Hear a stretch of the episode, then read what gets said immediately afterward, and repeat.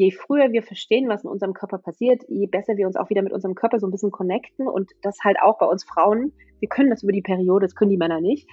Das zu tun und darauf zu hören, finde ich, ähm, also es wäre mein absoluter Tipp und ich glaube, hätte ich das früher gewusst und mehr in Sync mit meiner Periode gelebt, glaube ich, wären mir viele Sachen früher klar geworden.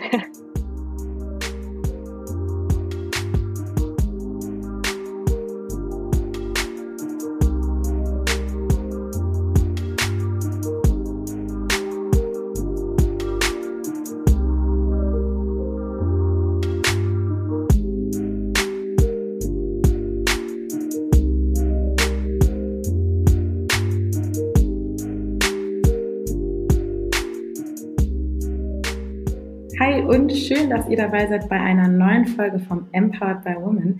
Ich habe heute Peggy bei mir und Peggy ist Gründerin und CEO von X by X. Das ist eine Firma, die sich ganz stark mit Frauen ja ab der Mitte ihrer Lebenshälfte beschäftigt.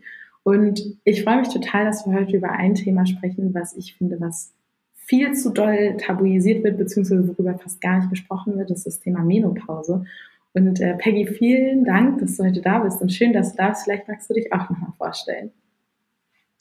Liebe Anna, ganz, ganz herzlichen Dank für die Einladung. Ich finde es ja irgendwie toll, wenn sich auch so junge Frauen schon für das Thema Menopause begeistern, weil das ist ja etwas, was man immer sehr, sehr spät verordnet. Vielleicht ein paar Worte zu mir. Ich bin dieses Jahr 47 geworden, bin also klassisch in der Perimenopause, was das ist, darüber werden wir bestimmt sprechen. Ähm, und ich beschäftige mich seit 2004 mit dem gesamten Thema Ernährung und was Ernährung für unsere Gesundheit macht und ähm, habe so im eigenen Älterwerden äh, in Mitte 40, ungefähr so 44, mich mit der Frage beschäftigt, wie kann ich denn eigentlich besonders gut alt werden? Ne? Also wie kann ich auch noch mit 80, 90 wirklich performant sein? Wie kann ich dann irgendwie noch Sport machen, unabhängig sein? Und diese ganzen Themen. Und während ich mich so damit beschäftigte, lief mir natürlich dieses Thema Wechseljahre über den Weg. Und ich wusste ehrlich gesagt vorher nicht allzu viel darüber. Und es geht, ich glaube, so 85 Prozent der Frauen so, egal ob es Ärzte sind oder ob das ganz normale User sind, die meisten wissen es nicht, habe mich dann intensiv damit angefangen zu beschäftigen und habe gemerkt, so wow, das ist so eine krasse Zeit, die ist so wichtig, wir müssen da so viel mehr darüber wissen. Und das war so ein bisschen der Start für meine Passion für das Thema Menopause, damit auch für die Gründung von X by X. Ähm, und wir haben im Endeffekt so einen Fokus ähm, auf Lifestyle und Ernährung. Das heißt, wir, wir sind jetzt nicht jemand, der ähm, Hormonpräparate anbietet, sondern wir haben ganz viel Wissen und Kurse zum Thema Ernährung und Sport. Wir haben Nahrungsergänzungsmittel, die sozusagen eine sanfte, natürliche Unterstützung bieten. Ähm, ich selbst bin Food Coach, äh, Diplom-Ingenieur und ähm, da ich jetzt nicht dieses ärztliche Know-how habe, habe ich mir natürlich irgendwie eine ganze Menge Leute dazugeholt.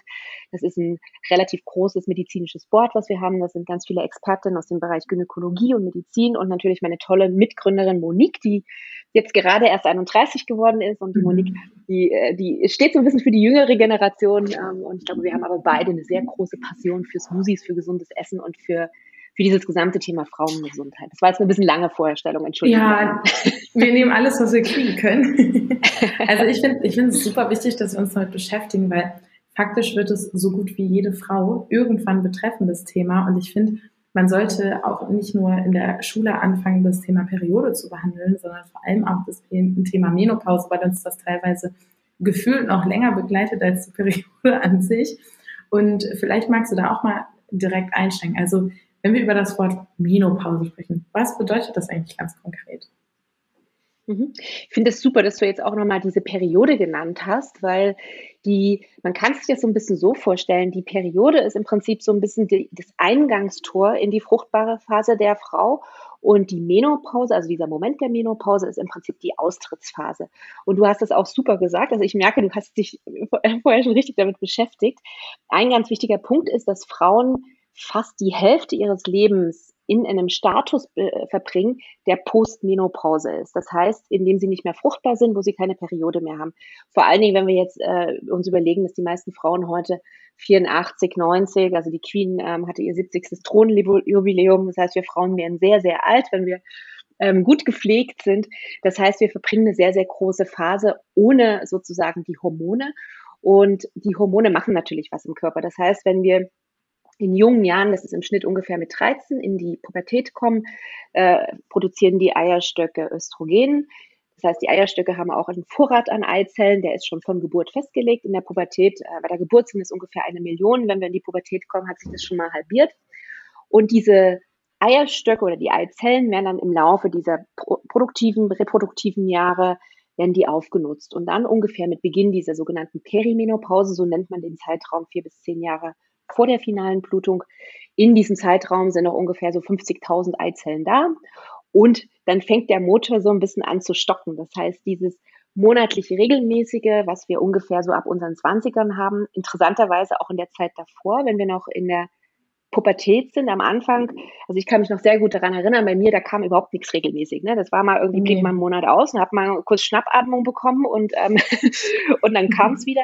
Das heißt, auch die Periode sozusagen in dieser Eingangsphase in der Pubertät braucht die so ein bisschen, bis die Hormone ihren Gleichklang gefunden haben. Und dann für die meisten von uns, es gibt natürlich auch viele, die, die wirklich immer Zyklusprobleme haben, aber für die meisten von uns kommt die dann relativ regelmäßig. Ne? So irgendwie über diesen Zeitraum von 28 Tagen im Schnitt verändern sich die Hormone und das relativ gleich klingt. Und dann in dieser Perimenopause haben wir im Endeffekt wieder so ein Ausklingen. Das heißt, der Mutter stottert, die Hormone, die fahren so ein bisschen Achterbahn, das fühlt man. Und dann irgendwann, wenn die letzte Eizelle sozusagen ihren Weg gefunden hat, äh, also dieses allerletzte Ding, das ist äh, per Definition im Endeffekt der Moment, wo wir in die Menopause kommen. Das heißt, das Datum der letzten Periode. Man geht dann immer danach, sagt man noch, ist ein Zeitraum ungefähr von zwölf Monaten. Das heißt, wenn eine Frau zwölf Monate ihre Periode am Stück nicht hatte, dann ist sie offiziell in der Postmenopause. Aber wie gesagt, diese Menopause, per Definition, ist im Prinzip so One Moment in Time. Das ist sozusagen dieser eine Moment, wo die letzte Eizelle da ähm, sozusagen durchrutscht. Dann ist Ende Gelände und dann, dann geht, der, geht der Spaß richtig los im Leben. Nein. Ähm, aber dann im Prinzip sind wir in der, in der Postmenopause und was die charakterisiert, ist im Endeffekt, dass ähm, sowohl das Östrogen als auch das Progesteron deutlich niedriger sind als in den anderen Jahren. Es wird immer noch so ein bisschen produziert, das Östrogen vor allen Dingen in den Fettzellen, ähm, das Progesteron ähm, in den Nebennieren und die sind dann auf einem niedrigen Niveau noch da. Und das bleibt dann bis ins Lebensende so. Magst du einmal erklären, wofür diese beiden ähm, ja, Hormone gut sind? Also Pro Progesteron, mhm. habe ich das richtig ausgesprochen? Progesteron, genau. Ja, also wir haben Genau, wir haben zwei maßgebliche Sexualhormone, das Östrogen und das Progesteron. Wir haben auch, und das wissen die meisten nicht, wir haben auch Testosteron, natürlich ein bisschen weniger als die Männer, aber wir Frauen haben das auch. Manche von uns mehr, manche von uns weniger. Aber die zykluswichtigen Hormone sind im Prinzip das Östrogen und das Progesteron. Das Östrogen, das geht in der ersten Zyklushälfte, also sozusagen, wir bekommen unsere Periode und dann zählt wieder diese neue Zyklushälfte. Das heißt, in den ersten Tagen so ganz langsam baut sich das Östrogen auf. So, und das Östrogen führt im Prinzip dazu da, dass der Follikel, also diese Eizelle, richtig schön anreift. Ja, das geht richtig hoch. Das Progesteron spielt in dieser Phase überhaupt keine Rolle. Und Östrogen ist wirklich so ein Hormon, das führt dazu, dass wir irgendwie, wir sind gut drauf, unser Immunsystem ist stark, wir sind sehr, sehr widerstandsfähig, wir sind echt so Powerfrauen, die Haut ist prall, wir haben kaum Verdauungsprobleme, die Körpertemperatur ist relativ gesenkt. Also das ist so richtig hier, äh, gibt Gasphase. Mhm. Dann kommt der Eisprung. In dem Eisprung ähm, fährt die Hormonproduktion runter. Das merkt man, also ich weiß nicht, ich mittlerweile, dadurch, dass ich das alles sehr, sehr hart trecke, merke das sehr genau, weil ich immer so um den Eisprung rum, meistens so zwei Tage danach, habe ich so eine Phase, wo ich mir denke, so, oh, alles ist scheiße. Also wo ich irgendwie mhm. wirklich so mental merke, da habe ich so einen Durchhänger. Ähm, so, und jetzt passiert der Eisprung und der Körper fährt einfach so ein bisschen zurück. Das heißt, auch das Immunsystem fährt runter, weil das Immunsystem, wenn das jetzt richtig stark ist, führt es dazu, dass es eventuell sogar die Befruchtung der Eizelle verhindern kann. Deswegen das Immunsystem geht so ein bisschen zurück. Und dann in dem, in, nach dem Eisprung geht es jetzt im Prinzip darum, äh, das Hormon Progesteron auszuschütten. Das ist dazu da, dass sich die Gebärmutterschleimhaut aufbaut, weil es könnte ja sein, dass eine Schwangerschaft kommt. Ne? Unser Körper ist nicht so schlau und weiß manchmal auch nicht, oh, die hatte gar keinen Sex oder ähm, die, die nimmt die Pille, sondern der Körper reagiert im Prinzip ganz normal, fährt das Progesteron hoch. Das Progesteron ist so ein bisschen, das macht, den, macht uns ein bisschen weicher, das ist dazu da zu sagen, so, du bist ein bisschen sensibler, äh, so ein bisschen unser Kuschelhormon. Und das äh, Östrogen bleibt relativ niedrig, das, das Progesteron geht hoch. Und dann endet das Ganze ab und zu mit PMS, ähm, aber dann im Endeffekt, ähm, es ist keine Befruchtung stattgefunden. Das heißt, hm, doof. Und jetzt wird die Gebärmutterschleimhaut, die aufgebaut wurde, wieder abgestoßen im Prinzip. Das heißt, unsere Blutung beginnt. Und dann geht der ganze schöne Zyklus wieder von vorne los. Okay, super. Und ich meine, äh, wenn ich zum Beispiel jetzt, bevor ich mit dir zusammengekommen bin, an das Thema Menopause gedacht habe, dachte ich so, ach, das hat ja noch Zeit, so 30 Jahre vielleicht, dann geht es mal los. Ne? Aber das ist ja faktisch gar nicht so, sondern das startet ja viel, viel früher, als wir mal denken. Magst du einmal erzählen, wann es überhaupt losgeht und was so die Symptome dahinter sind? Sehr gern. Ja, das ist sehr interessant und ich, ich habe mich auch immer gefragt, woran es liegt. Äh, habe da auch mal ein bisschen recherchiert und viel hängt damit zusammen, dass ähm, es gab ja sehr, sehr lange Jahre überhaupt kein Research ähm, rund um das Thema Frauengesundheit. Das heißt, alles, was mit unserer Periode und auch diesen Besonderheiten in der Periode und dem Zyklus zusammenhängt, ist relativ wenig erforscht. Das heißt, die Forschung fing erst wirklich so in den 2000er Jahren an. Und man hat sich auch in der Anfangszeit, wenn es um das Thema Wechseljahre ging, immer erst Frauen angeguckt, weil man annahm, naja, die Frauen, die sind dann meistens um die 50, wenn die keine Periode mehr haben. Also gehen die Wechseljahre demzufolge auch erst mit 50 los. So, das heißt, in diesen Studien, die man sich angeschaut, hat man natürlich die Probanden so ausgewählt, dass das Frauen waren, die Ende 40, Anfang 50 waren. Das heißt, man hat gar nicht man ist gar nicht auf die Idee gekommen, jüngere Frauen überhaupt mit in diese Studien reinzunehmen. So und das hat dann, man hat das mittlerweile gemacht. Es gibt mittlerweile einige Studien auch aus Kanada, wo man wirklich auch mit 35-jährigen Frauen geschaut hat, was passiert und man hat gesehen, ups, die Hormonumstellungen, die gehen schon viel früher los. Das heißt, es ist der, die Hormonumstellung heißt, als erstes geht das Progesteron runter, interessanterweise noch nicht das Östrogen. Das heißt, das Progesteron nimmt ab ähm, und das kann vier bis zehn Jahre vor der finalen Periode passieren. So, und jetzt sagt man ungefähr die Periode, die finale, da hatten Sie völlig recht. Da ist der Durchschnitt ist bei 51,7 Jahren, also bei 52 Jahren. So, jetzt heißt aber Durchschnitt, es gibt einige Frauen, die kommen ganz normal mit 45 schon in die Menopause. Es können aber auch Frauen sein, die mit 60 ihre finale Blutung haben. Aber diese Hormonumstellung, die gehen halt vier bis zehn Jahre jeweils vorher los. Das heißt, wenn eine Frau mit 50 ihre finale Periode hat, heißt das, dass sie schon in ihren 40ern erste hormonelle Umstellungen hat. So, und diese Umstellungen sind interessanterweise, also meist durch das Hormon Progesteron ausgelöst. Und wenn wir uns erinnern, das Progesteron ist so ein bisschen unser Kuschel- und unser Wohlfühlhormon. Was da oft ist passiert, sind Stimmungsschwankungen, Gereiztheit, verstärkte PMS-Probleme. Das heißt, alles, was wir sozusagen in dieser zweiten oder gegen Ende der zweiten Zyklushälfte, also meist so in der letzten Woche vor der Periode spüren, ist da einfach noch ein bisschen stärker. Und ähm, es ist auch, es ist, es ist sehr spannend, weil ähm, es ist auch völlig normal, dass eine Frau mit 45 schon ihre Menopause hat. Ne? Wir sind alle sehr, sehr unterschiedlich. Ähm, es geht bei der einen geht die Periode früher los, bei der anderen später. Wir haben alle unterschiedliche Anzahlen von Eizellen und es ist wirklich so ein bisschen diesen, diesem Lebenszyklus geschuldet, wie lange sowas geht. Ähm, jetzt kann es natürlich auch sein, manche haben Erkrankungen, es spielt eine Rolle. Man weiß auch nicht so genau, woran das liegt und warum das so individuell verschieden ist. Man vermutet, dass es teilweise Genetik ist. Ähm, man weiß noch nicht genau, welche, welche Faktoren der Lebensstil spielt, aber definitiv zum Beispiel Rauchen hat definitiv einen negativen Einfluss auf die Gesundheit unserer Eizellen, also wie auf alle anderen Körperzellen auch. Ich glaube auch, dass die Ernährung da einen gewissen Einfluss mit hat. Ähm, Genetik, wie gesagt, und manchmal ist es einfach so, wir kommen halt mit einer gewissen Anzahl auf die Welt und ähm, das ist dann auch so.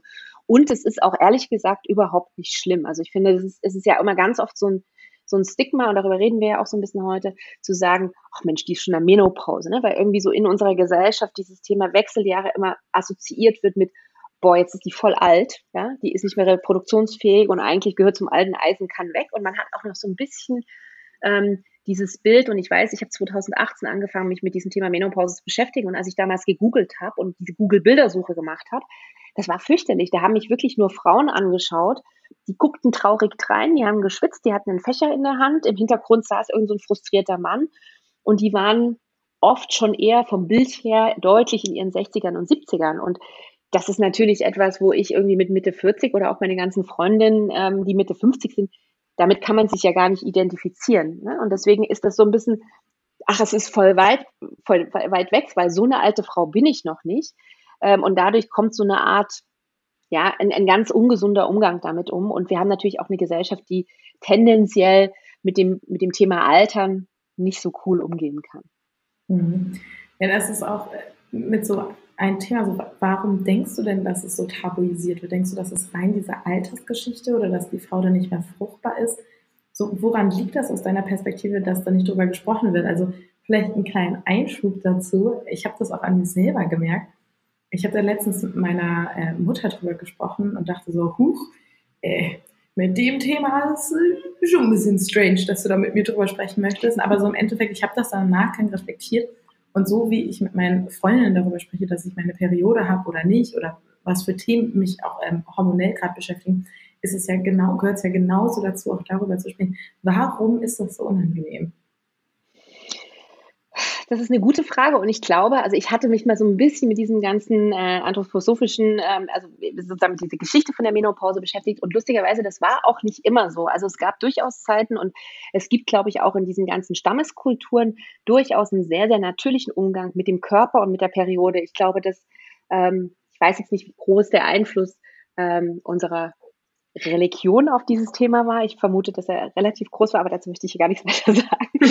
ähm, aber es gab durchaus Zeiten, wo man Frauen für ihr Alter und also sozusagen in der Rolle der Großmutter in Anführungsstrichen sehr geschätzt hat, weil diese Frauen waren sozusagen, die mussten sich nicht mehr um dieses Thema Reproduktion und Kinder kümmern, sondern die waren so ein bisschen für alle da. Die waren, die konnten sich darum kümmern, die hatten unglaublich viel Erfahrung, die waren sehr weise, die haben sehr viel mitgebracht und die hatten de facto, weil sie halt nicht mehr sich reproduzieren konnten, hatten sie einfach auch wahnsinnig viel Zeit. Und diese, diese Einstellung, glaube ich, haben wir total verloren, weil irgendwie viel heutzutage der Fokus darauf liegt, kriegt eine Frau Kinder, wie viele Kinder hat die, ähm, kriegt sie diese Kinder mit ihrem Job noch in Vereinbarung, ähm, darf die arbeiten, darf die nicht arbeiten, ähm, eine Frau muss toll sein, eine Frau altern ist, ist grundsätzlich in unserer Gesellschaft, glaube ich, für Frauen, und man sieht das ja bei Schauspielerinnen, ähm, dass sie nicht mehr für, für jüngere Rollen gecastet werden oder dass die Rolle von einer 40-Jährigen mit einer 30-Jährigen besetzt wird. Ne? Und das sind ja einfach dann so total verschobene Bilder, die wir sehen. Und ähm, eine Frau mit, mit 40 oder auch mit 50, die kann jünger aussehen, die kann aber auch älter aussehen. Und das ist ja auch völlig egal, wie viel Falten die hat oder ob die jetzt graue oder weiße oder schwarze oder gefärbte Haare hat. Es ist einfach die Frage, wie, wie selbstbewusst steht sie im Leben, wie gesund ist sie, wie vital ist sie. Und ich glaube, dass dass wir das wieder mehr in den Fokus ähm, rücken müssen. Und da müssen wir gar nicht die ganze Zeit über die Menopause reden, sondern ich glaube, es geht viel darum zu sagen, wie können Frauen, die Ü40, U50, U60 sind, wie können die selbstbewusst sein? Wie können die stolz auf das, was sie erreicht haben, sein?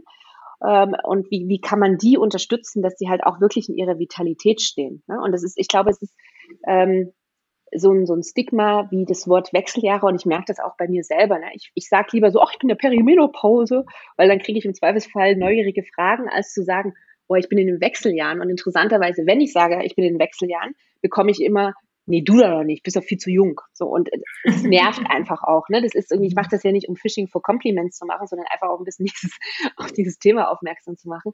Und ich bin so ein bisschen davon weggegangen, irgendwie immer dieses, Wechseljahre, Wechseljahre, Wechseljahre, sondern zu sagen, so was ist eigentlich dieser Punkt, wie wir Frauen irgendwie performant alt werden können. Also was, äh, was, was macht uns selbstbewusster? Also was für Sport müssen wir machen? Wie müssen wir essen? Wie müssen wir uns pflegen?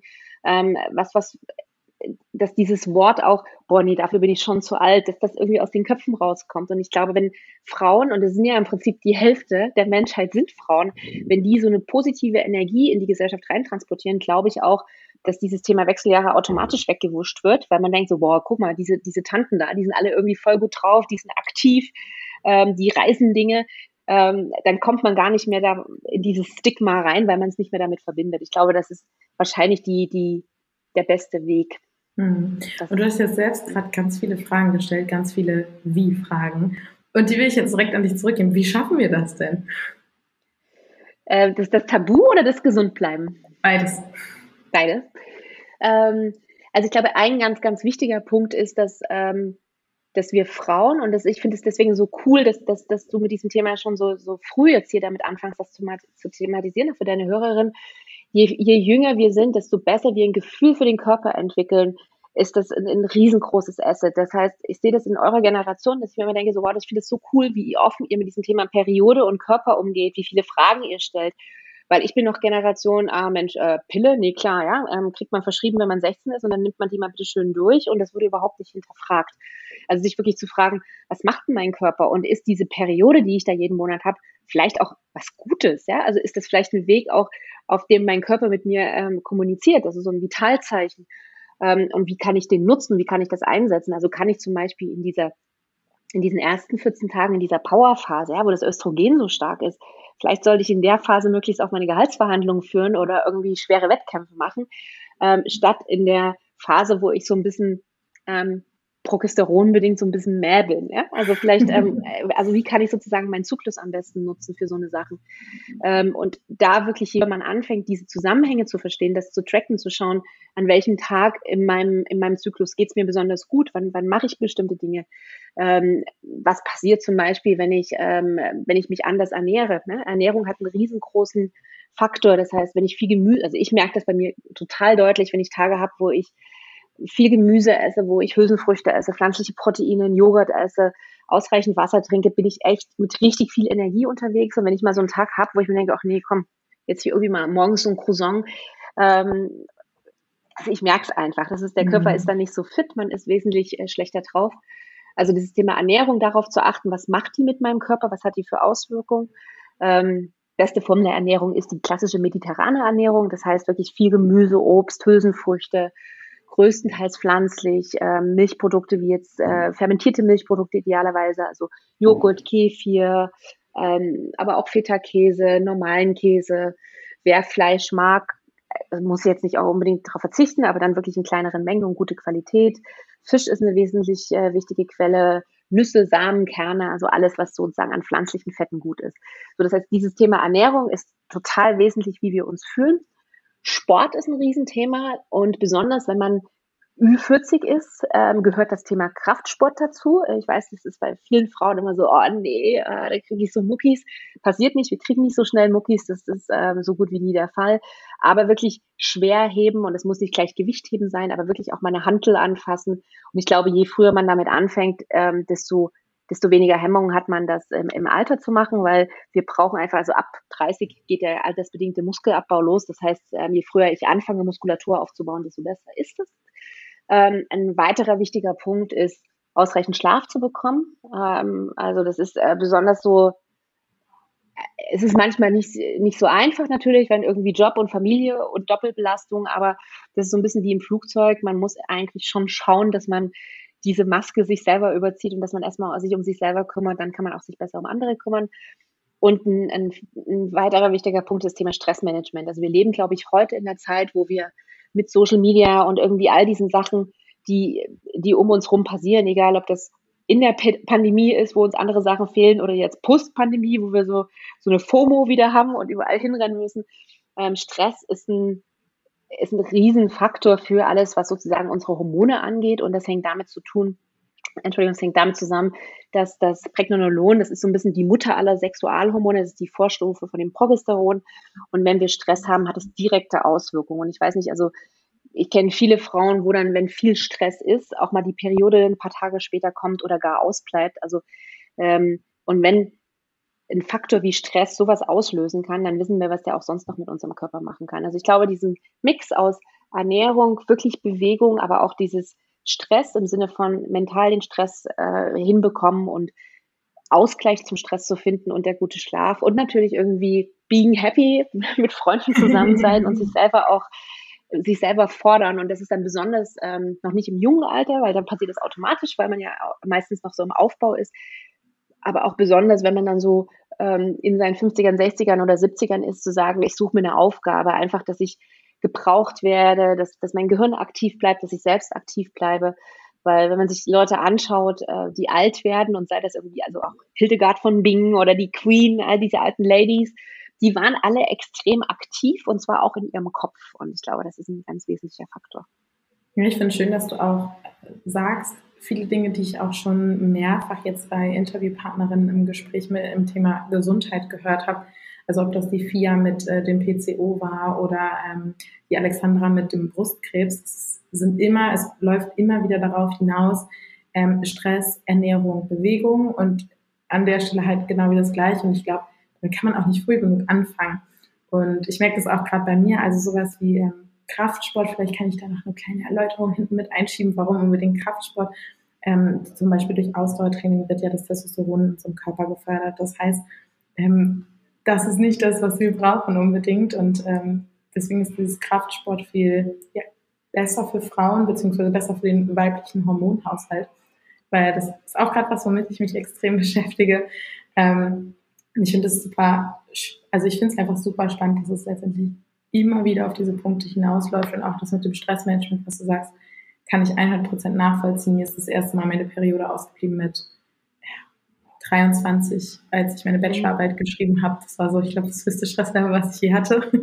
Und ich merke jetzt auch so im Job, wenn ich irgendwie gerade stressige Phasen habe, dann, wenn der Stress nachlässt, kommt auch die Periode. Und es ist mal ein, zwei Tage später. Und das finde ich schon ähm, krass, vor allem wenn das dann auch nachher äh, noch mehr Auswirkungen auf unser späteres Leben hat, ist es noch wichtiger, dass wir jetzt in, ja, vor 20ern und den gesamten 20ern und 30ern einfach auch darauf achten. Absolut. Und, und äh, wie du sagst, ich meine, das Coole ist ja daran, also es sind ja fünf Sachen und ich meine, diese fünf Sachen, die kann man wirklich für alles nutzen. Also du hattest gesagt, also egal, ob das jetzt ähm, ob das äh, die Menopause ist oder all anderen Beschwerden oder wie Wehwehchen, die man haben kann. Es ist immer das Gleiche und es ist doch cool, dass wir irgendwie eine Sache haben, also Ernährung, Sport, Stressmanagement und Schlaf und damit irgendwie alle Fliegen mit einer Klappe schlagen. Also ich finde das eigentlich irgendwie ganz cool.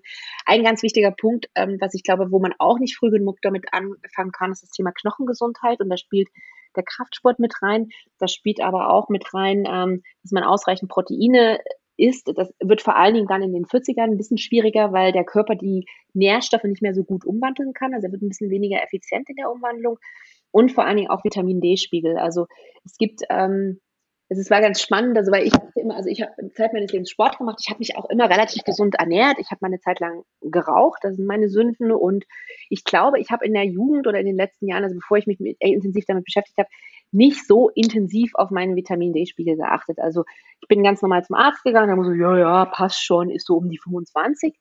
Ähm, und ich habe jetzt gemerkt, ich habe vor, vor einem Jahr habe ich einen, das nennt sich ein äh, DEXA-Scan, das ist so ein DXA-Scan, das ist, kostet 25 Euro, ist eine Selbstzahlerleistung, ist so ein Röntgenverfahren. Da setzt man sich rein und da wird im Prinzip der mit Röntgenstrahlen wird der, der Hüftknochen und ähm, ein paar Wirbel an der Wirbelsäule werden da vermessen. Und das ist, äh, man kann an den Zahlen sehen, ob man eine Osteopenie hat, das ist eine Vorstufe von Osteoporose, oder ob man Osteoporose hat oder ob alles total schick ist. Und ich bin da reingegangen und dachte mir so, hey, ne, also ich bin ja knacke gesund und alles läuft und ich mache viel Sport. Und hatte dann aber als Diagnose eine leichte Osteopenie. Und ich war irgendwie voll geschockt, weil ich mir dachte, so krass, woher kommt denn das? Und habe dann natürlich auch mit verschiedenen Ärzten gesprochen. Und das war so ein bisschen einer der Hauptfaktoren, ist wirklich Vitamin D. Ähm, also ich nehme das jetzt mittlerweile in anderen Dosierungen und, und schaue auch, dass mein Vitamin D-Spiegel ein bisschen höher ist als diese 25, sondern eher zwischen den empfohlenen 60 bis 80. Ähm, aber das ist so ein Thema Knochengesundheit, muss man echt drauf aufpassen, weil die natürlich auch mit dem Alter ganz normal abgebaut wird, genauso wie die Muskeln. Und je früher man damit anfängt, besonders wenn vielleicht auch die Mama oder die Großmutter so ein bisschen ähm, auch Knochenthemen hat, weil das kann auch veranlagt sein. Also mir hatte dann auch ein Arzt gesagt, er hatte auch schon Patientinnen, die mit 25 eine Osteopenie hatten, wo das eher so ein bisschen genetisch bedingt ist. Aber das ist ein Riesenfaktor, wo man, also das einfach vielleicht nochmal mitgeben, das Thema Osteopenie und ähm, da einfach mal in der Familie auch hören, ob das irgendjemand hatte und wirklich darauf achten, dass, dass wir alles tun für gesunde Knochen im Alter. Sehr gut. Und wie können wir es schaffen, dass dieses Thema kein Tabuthema mehr ist? Das weiß ich nicht, ich sag jetzt mal Idealvorstellung, Menopause wird schon mhm. in der fünften Klasse mit in Sexualkunde unterrichtet. Wie kriegen wir das hin?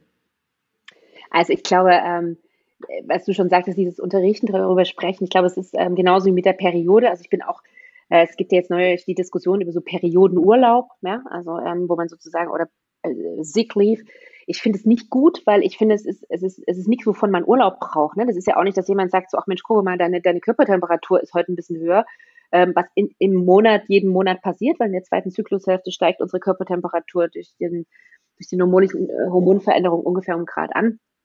Ähm, also ich finde nicht, dass wir da zu Hause bleiben sollten. Ich finde, wir sollten eine Flexibilität haben. Ich finde, wir sollten in der Lage sein, darüber zu reden, ohne das zu stigmatisieren. Also so, dass man im Job sagen kann, sorry, kann ich heute von zu Hause arbeiten oder ich würde gerne morgen von zu Hause arbeiten, weil ich weiß genau meine Periode und ich habe immer in den ersten ein, zwei Tagen ein bisschen Krämpfe, so dass ich irgendwie vielleicht dann doch irgendwie gerne mich ab und zu mal aufs Sofa lege und eine Wärmflasche auf den Bauch packe. Genau das gleiche im Prinzip in den Wechseljahren, ne? wo man sagt, so, ich habe so einen Tag, wo ich weiß, äh, pff, ähm, ich habe keine Ahnung in einem bestimmten Zyklusmoment äh, oder auch generell in, in, an bestimmten Tagen einfach Ängste oder ich, ich kann mich nicht so lange konzentrieren, weil auch zum Beispiel unser Gehirn muss sich wieder an diese neue Hormonsituation im Kopf ähm, dran gewöhnen. Das kann der auch, aber es gibt so Übergangsphasen, wo wir dann so krassen Brain Fog bekommen können, nicht müssen.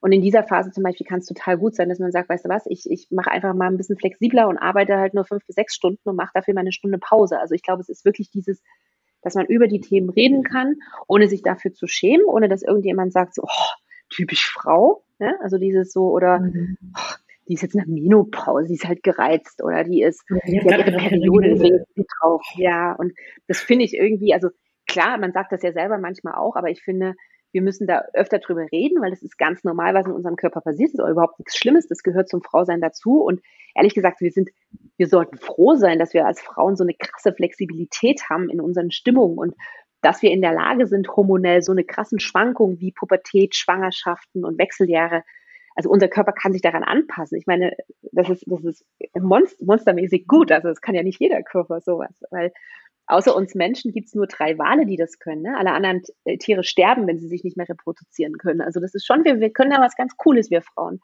Und ich glaube, in dem Moment, wo wir anders darauf schauen, uns nicht dafür schämen, dass wir ähm, ganz sachlich vor allen Dingen auch drüber sprechen, ohne das irgendwie ähm, in komische Ecken zu ziehen. Ne? Also es gibt auch so zum Thema Menopause gibt es dann immer mal so ähm, Mems, so nach dem Motto, oh, ich mache jetzt immer Urlaub in den Tropen und ich, ich lese das und also mich tönt das total ab, weil ich mir denke, naja, eine Hitzewallung ist einfach eine Reaktion des Körpers und die kriegt man auch, die kann man in den Griff kriegen. Ja? Mit, mit, da gibt es diverse Mittelchen und, und, und Möglichkeiten, die muss man aber kennen und damit man sie kennt, muss man drüber reden und dann ist das auch überhaupt nicht schlimm. Und wenn eine Frau sagt, weil sie ein Meeting hat und eine Hitzewallung hat und sagt, Entschuldigung, ich gehe mal ganz kurz raus, ist das doch völlig in Ordnung. Also das ist so, ich glaube, dieses, je normaler wir damit umgehen, ich glaube, desto eher wird es auch in unserer Gesellschaft ein normales Thema sein. Das wäre ja, zumindest ein Wunsch. Und ja. dieses, also das ist in der Schule, dass es thematisiert wird, dass wir das darüber lernen, dass wir aber auch, wir können ja auch über den Mann reden, ja, auch der Mann unterliegt hormonellen Schwankungen, nicht so krass wie wir, aber auch bei dem geht das Testosteron zurück. Und indem man das gleichmäßig behandelt, sagt, was passiert denn im Alter? Wie verändern wir uns dann? In dem vor allen Dingen aber auch Ärzte das in ihrem in ihrer Ausbildung haben, weil das ist erstaunt mich immer wieder und ich kenne wirklich tolle Ärztinnen und die sagen, wow, Peggy, das ist so krass, wir müssen uns das alles selber erarbeiten, weil es einfach in der Ausbildung nicht stattfindet und dann denke ich mir immer so, das ist doch völlig verrückt. Also da gibt es so Hormonänderungen bei uns Frauen, die eklatante Einschnitte im Leben haben und wir uns wird nicht thematisiert, ne? Und ich glaube, dieses mhm in der Ausbildung sein, ähm, dass Firmen auch darüber reden, dass sie, dass sie achtsam einfach mit den Mitarbeitern umgehen und Raum geben, darüber zu reden, ohne das zu stigmatisieren oder das irgendwie lächerlich zu machen. Das finde ich gut. Mhm. Ich würde gerne noch einmal dieses Thema Periodenurlaub aufgreifen, weil das ja wirklich tatsächlich gerade in aller Munde ist. Man muss dazu ja sagen, ich glaube, dieser Begriff ist einfach maximal irreführend, weil es ist nicht, ja. dass wir Urlaub von der Periode, Periode bräuchten, sondern es geht ja einfach faktisch darum, und da muss man sich auch angucken, in welchem Land das beschlossen wurde. Das ist Spanien. Ähm, bis du in Spanien krankgeschrieben wirst und weiterhin bezahlt bist, das ist ein bisschen was anderes, als es in Deutschland faktisch ist. In Deutschland können wir uns einfach drei Tage krank melden. Wir brauchen dafür keine Krankschreibung, wir werden weiter bezahlt. Also das ist auch was, was man sich definitiv dazu angucken sollte. Und theoretisch geht es ja einfach nur darum, dass Frauen, wenn sie ihre Periode bekommen und starke Schmerzen haben, die Möglichkeit haben, sich einen Attest beim Arzt zu holen und sich krank schreiben zu lassen. Und das finde ich wiederum ist was total legitim ist, weil ich kenne es von mir, der erste Tag ist grausam wie sonst was. Da freue ich mich immer, wenn ich vielleicht einen Tag habe, der nicht so voll ist, beziehungsweise mich sogar krank melden kann ohne schlechtes Gewissen. Das ist ja auch wieder so ein Thema, wenn wir über psychische Gesundheit in Deutschland ja, am Arbeitsplatz sprechen. ja, absolut. Ja. Und ähm, deswegen ist, war mir jetzt gerade nochmal wichtig, dass wir das hier nochmal mit aufnehmen. Ähm, denkst du, dass auch dieses Thema am Arbeitsplatz, weil viele von uns arbeiten ja. So, warum ist es einfach so, also nicht unangenehm für uns selbst, sondern einfach so, dass man sagt, ach, darüber spricht man nicht und das ist zu persönlich und das sollte nicht irgendwie jetzt das ganze Büro wissen, dass du eine Periode hast. Warum wird das da so gehandhabt? Also wir hatten bei uns so ein bisschen mal in der Community rumgefragt, ähm, also weil die, die Zahlen sind teilweise erschreckend. Also es gibt äh, Zahlen aus der UK, dass ähm, wirklich fast äh, jede vierte Frau da ihren Job aufgibt durch Beschwerden, die sie in der Menopause hat oder Beeinträchtigungen. Und dass viele Frauen, ähm, ich glaube, das waren 35 Prozent, ähm, sich nicht um eine Beförderung bemühen. Und das ist natürlich krass, weil viele Frauen äh, irgendwann zwischen 40 und 50, die stehen eigentlich so in der Blüte ihrer Karriere. Ne? Da sind oft sind die Kinder aus dem Haus oder aus dem Gröbsten raus. Das heißt, die können sich wirklich um sich selber kümmern, die sind, die sind unabhängig, ähm, die haben Erfahrung, die stehen in der Mitte des Lebens, trauen sich dann aber nicht und die Gründe sind interessant, die gehen ganz oft von diesem, also es gibt ein paar, die wirklich körperliche Beschwerden haben, die sagen so, auch nee, die Hitzewallung oder ich habe das Gefühl, ich bin nicht mehr stressresistent. Ähm, teilweise auch ähm, Symptome, die ähm, mental sind, ne? also irgendwie so Ängstlichkeit. Ähm, also es gibt ähm, wirklich so Frauen, die auch Panikattacken haben. Das ist jetzt nicht, dass sie durchdrehen, sondern das hat wirklich auch hormonelle Gründe, weil wir haben über 400 Östrogenrezeptoren sind in unserem ganzen Körper verteilt. Die hocken irgendwie unter der Schädeldecke, die in den Fingern, in den Blutgefäßen, in der Vagina, äh, in, in, in den Füßen, im Darm, also überall sind diese Rezeptoren. Und wenn wir jetzt uns überlegen, dass dieses Östrogen in so einem wie der Achterbahn irgendwann nach unten geht, ähm, ist klar, dass wir die Auswirkungen dessen teilweise spüren. Nicht alle Frauen spüren das, manche merken auch gar nichts, aber einige spüren es halt wirklich krass. Und es kann halt wirklich, es kann zu Herzrasen führen, es kann zu Panikattacken führen. Äh, Hitzewallung ist der Klassiker, äh, den jeder kennt. Aber es gibt halt eine ganze Menge Symptome und ich glaube, viele Frauen können am Anfang ihre Symptome nicht zuordnen. Also ich glaube nicht, dass die da sitzen und sagen, ach Mensch, jetzt habe ich Panikattacken. Klar, ist ja Wechseljahre, ich bleibe zu Hause, sondern ich glaube, es ist eher so dieses, ich habe Panikattacken, ich weiß nicht, was es ist, ich merke, irgendwas ist in meinem Körper, ich gehe vielleicht zum Arzt, der kann es nicht zuordnen oder er verschreibt mir Antidepressiva im schlimmsten Fall. Antidepressiva führen dazu, dass die meisten Frauen schlechter schlafen, dass sie ein Gewicht zunehmen, dass sie einfach so ein bisschen lethargisch dann tagsüber auch sind durch die Schlaftabletten ähm, und, und durch den mangelnden Schlaf. Und dann kommt das in so einen Teufelskreis. Und ich glaube, dass das der Grund ist, warum sie rausdroppen. So, wenn ich jetzt aber sage, ich weiß Bescheid, dass das eins meiner Symptome sein kann, dann kann ich gucken, okay, was gibt's denn da für Lösungen? Also vielleicht kann ich meine Panikattacken mit mit einem Mind-Body-Training ähm, oder mit Meditation in den Griff bekommen oder ähm, ich probiere einfach irgendwie gewisse Formen von Sport zu machen. Also Kraftsport zum Beispiel hat super Auswirkungen für die gesamte mentale Gesundheit. Oder ich mache Hit-Training. Oder also es gibt ganz, ganz viel, was man da tun kann, aber man muss es erstmal erkennen. Und ich glaube, dass indem man offen auch in der Firma darüber spricht und sagt, übrigens hier Leute, Wechseljahre, das und das sind die Symptome. Ich glaube, schon da hilft das vielen Frauen zu sagen, ach alles klar, okay, ich bin gar nicht alleine damit, das geht anderen auch so. Ich bin also nicht die komische, die da einsam irgendwie vor sich hinleitet, sondern es wird so eine Offenheit und ein Verständnis in dem gesamten Unternehmen geschaffen. Und das war auch so ein bisschen die Quintessenz von den Frauen, die wir gefragt haben.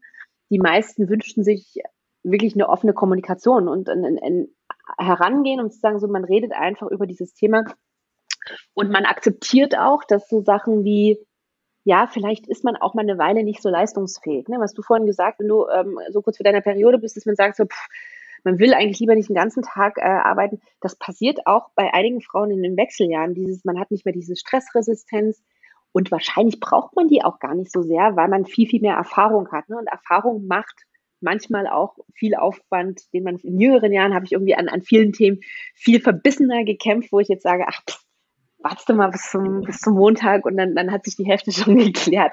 Also das hat ja auch was für sich. Und ich glaube, indem man das akzeptiert und in einer, in einer Firma eine, eine Atmosphäre schafft, wo das wirklich akzeptiert ist und wo es nicht stigmatisiert wird. Und da gibt es schon einige Firmen. Also ich glaube, SAP macht in Deutschland, die haben ähm, eine Frau, die genau in den Wechseljahren ist, die ist der Chief Medical Officer und die hat da sehr, sehr viele ähm, Sachen eingeführt und viel da ist wirklich dieses Kommunikation und auch zu sagen, wie kann zum Beispiel jemand, der ein Teamlead ist oder ein Manager ist, wie kann er, also wie redet er mit Frauen, ne? Und, ähm, mhm. und sagt so, Mensch, du, wenn dir es, wenn dir es nicht so gut geht oder du das Gefühl hast, du hast irgendwie, du kommst morgens nicht mehr so gut aus dem Bett, dann mach doch Gleitzeit und fang ein bisschen später an. Also das sind ja alles Sachen, für die es Lösungen gibt, wenn man flexibel ist. Und durch diese Flexibilität, glaube ich, kann man Frauen dann auch viel, viel besser ähm, am Arbeitsplatz halten, bis ins hohe Alter idealerweise, weil wir haben ja auch einen Fachkräftemangel. Ja, absolut. Wir haben ja meistens auch total Lust, noch zu arbeiten. Also, genau, und das ist ja auch wichtig für unsere mentale Gesundheit. Und es gibt auch, und das fand ich auch total spannend, es gab eine Studie vom MIT, da gibt es so ein, das nennt sich Age Lab, die gucken dann so ein bisschen sich die gesamten Alterungsgeschichten an.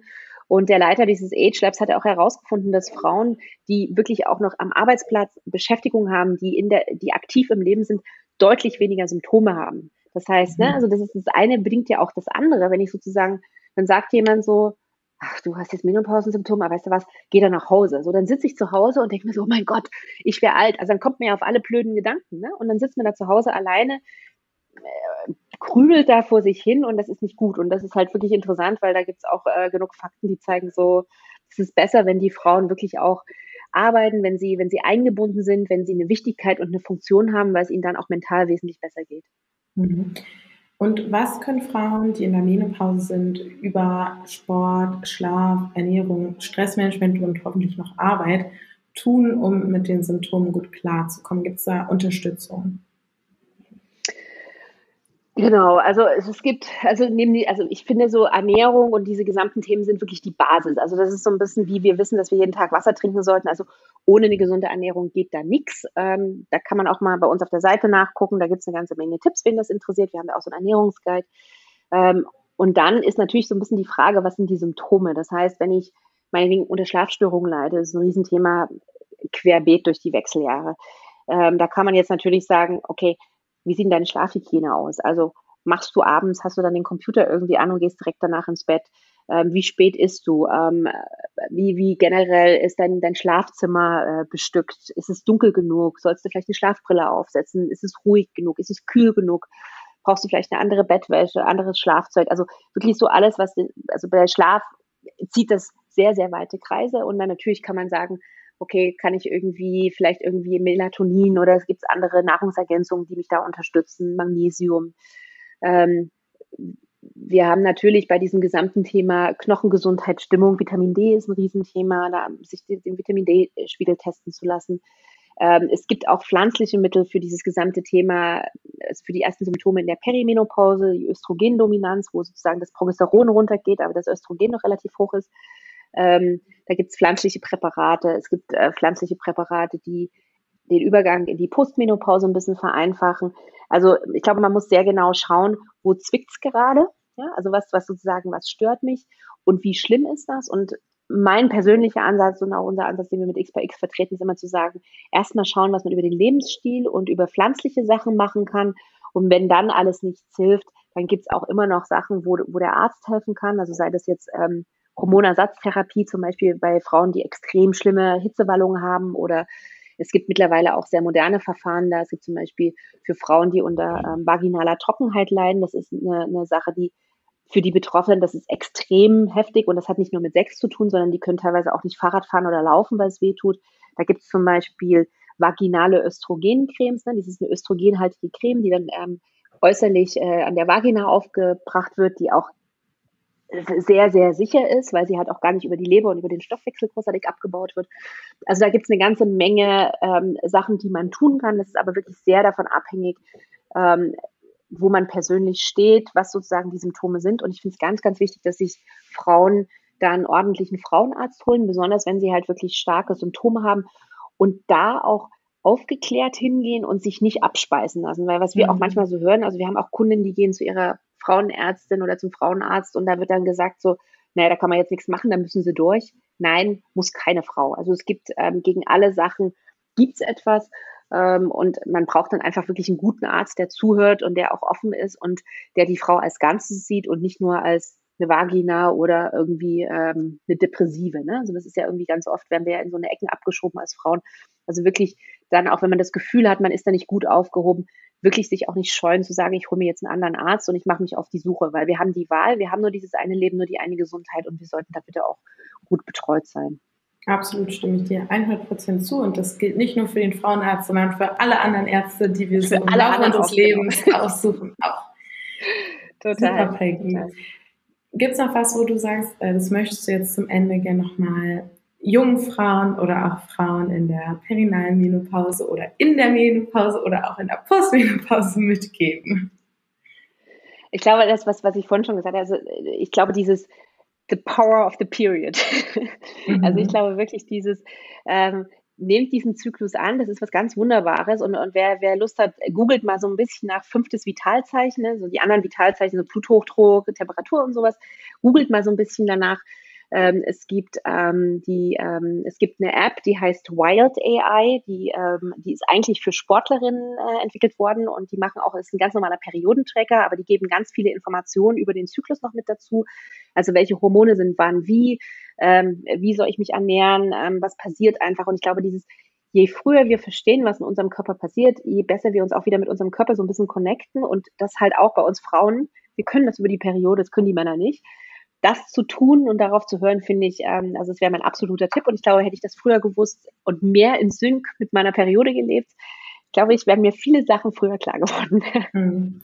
Ich kann an der Stelle auch, ich finde, es ist auch eine Tracking-App, die heißt Flo, die ist auch äh, super. Ja, die ist auch, ja. Ja, da öffnet sich jedes Mal, wenn man drauf geht, um zum Beispiel Symptome einzutragen, ein interaktives Chatfenster, das einem sagt, an welchem Punkt ähm, des Zyklus man gerade ist und was das so mit einem macht. Ich meine, ähm, man kann da auch tatsächlich mit Temperaturmessen arbeiten, das mache ich derzeit noch nicht, aber es ist super interessant, um auf jeden Fall schon mal sich zu informieren, weil auch das, ich finde, teilweise sind Infomaterialien dazu unfassbar schwer zugänglich, beziehungsweise ja.